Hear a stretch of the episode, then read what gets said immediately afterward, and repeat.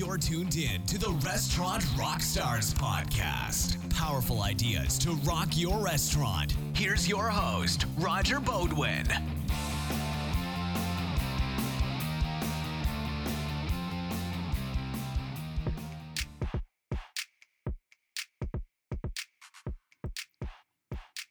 Hey everyone, glad you're back. You know, it's no secret that finding great staff and keeping them is one of the biggest challenges in this business. I hear it's a tough labor market every day, and I see the help wanted ads all the time. But know that there is a right and a wrong approach, and you can overcome this issue with a different game plan. First, forget the help wanted ads. They'll only bring you someone else's problem that left that job behind. Don't get caught in the trap of, I need someone now. That will more than likely result in finding a morale killer, someone with bad habits there just for the paycheck. Yes, there is a better approach. Give today's podcast a listen. It's all about finding, developing, recognizing, and rewarding what I call your A team. You can find a dream team staff that increase your sales, put out amazing food and drink, and dazzle your customer. Nothing's more important in this business than leading by example, training your A players to develop those with great promise, and giving them the freedom to shine and make friends with your customers. Listen up and rock on. Hey guys, welcome back. Roger here. Today, let's talk a little bit about staff turnover. You know, in the restaurant industry, staff turnover is notoriously high. It's a real bitter pill. And I get that it's a tight labor market and that it's really hard to attract and retain a good staff. But I'm going to give you some ideas that really, really worked for me because when I, when I started my place so long ago and my other restaurants, I had these issues until I changed my approach. Let's talk about the wrong approach. Notice help wanted ads. If you flip through the newspaper even the online stuff, you're going to notice that help wanted ads in your local area always seem to be seeking experienced people. The restaurants advertise for experienced cooks, servers, and other staff. I've always believed this was the wrong approach. Don't get caught up in the trap of, oh, my dishwasher just quit and I need somebody now. This approach just leads to average staff that deliver average results, and more often than not, you'll find a person that comes with bad habits or the wrong attitude towards your business, and that just brings down morale and brings down your culture of hospitality, which is super important, brings down the whole business. Let's talk about the right approach. Instead, seek out those with pleasing personalities that are eager to work hard and serve the public. Your goal is to develop what I call your A team these are great staff that are reliable, quality, they're detail oriented, they're hospitality focused, and they're eager to please the customer.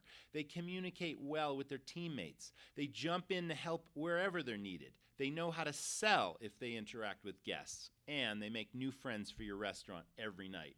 Once you have some solid A's, give them the responsibility to train and polish your B players. What's a B player?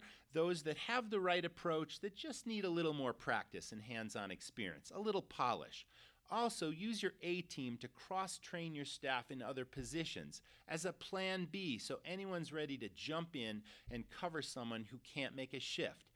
Ask your A and your B teams to recommend others they know that will fit your company culture and your team. That's the best way to find good people. Once you got good people, they know other good people that they would like to work with that have the same approach. It really, really works. As for your C team players, get rid of them immediately. C players complain. They show up just for a paycheck and they bring down the team spirit and the rest of your staff. Recognition and rewards are super important. Okay, so everyone works for money, and money's important. But I've learned a long time ago that recognition and praise goes much farther. Lead by example. Walk around, get to know your staff personally, and then make it routine to catch your team performing and going the extra mile.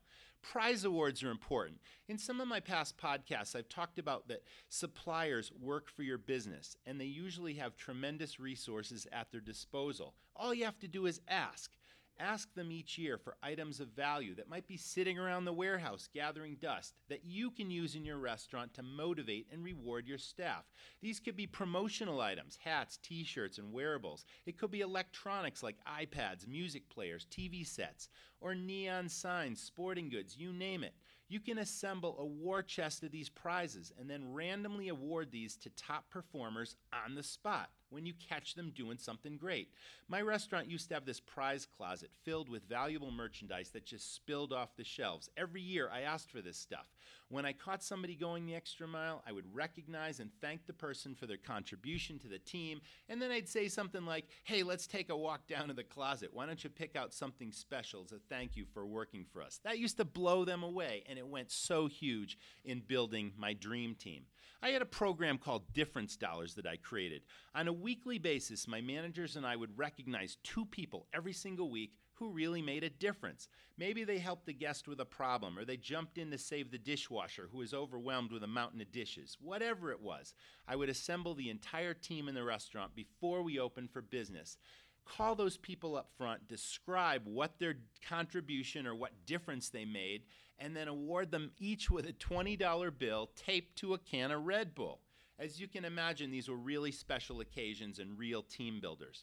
For a small cash investment each week, I'm talking 40 bucks, these ideas created our culture of hospitality, teamwork, and fun. But more importantly, it reduced our restaurant's turnover in a high turnover business.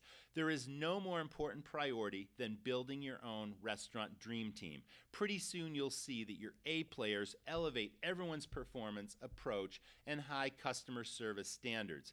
Remember, it's all about building a culture of hospitality, family, and fun.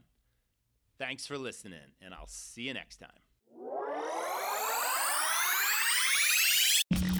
Thanks for listening to, to the, the, Restaurant, Restaurant Rockstars podcast. For lots of great resources, head over to restaurantrockstars.com. And while you're there, download a copy of the book, Rock Your Restaurant. It's a game changer. See you next time.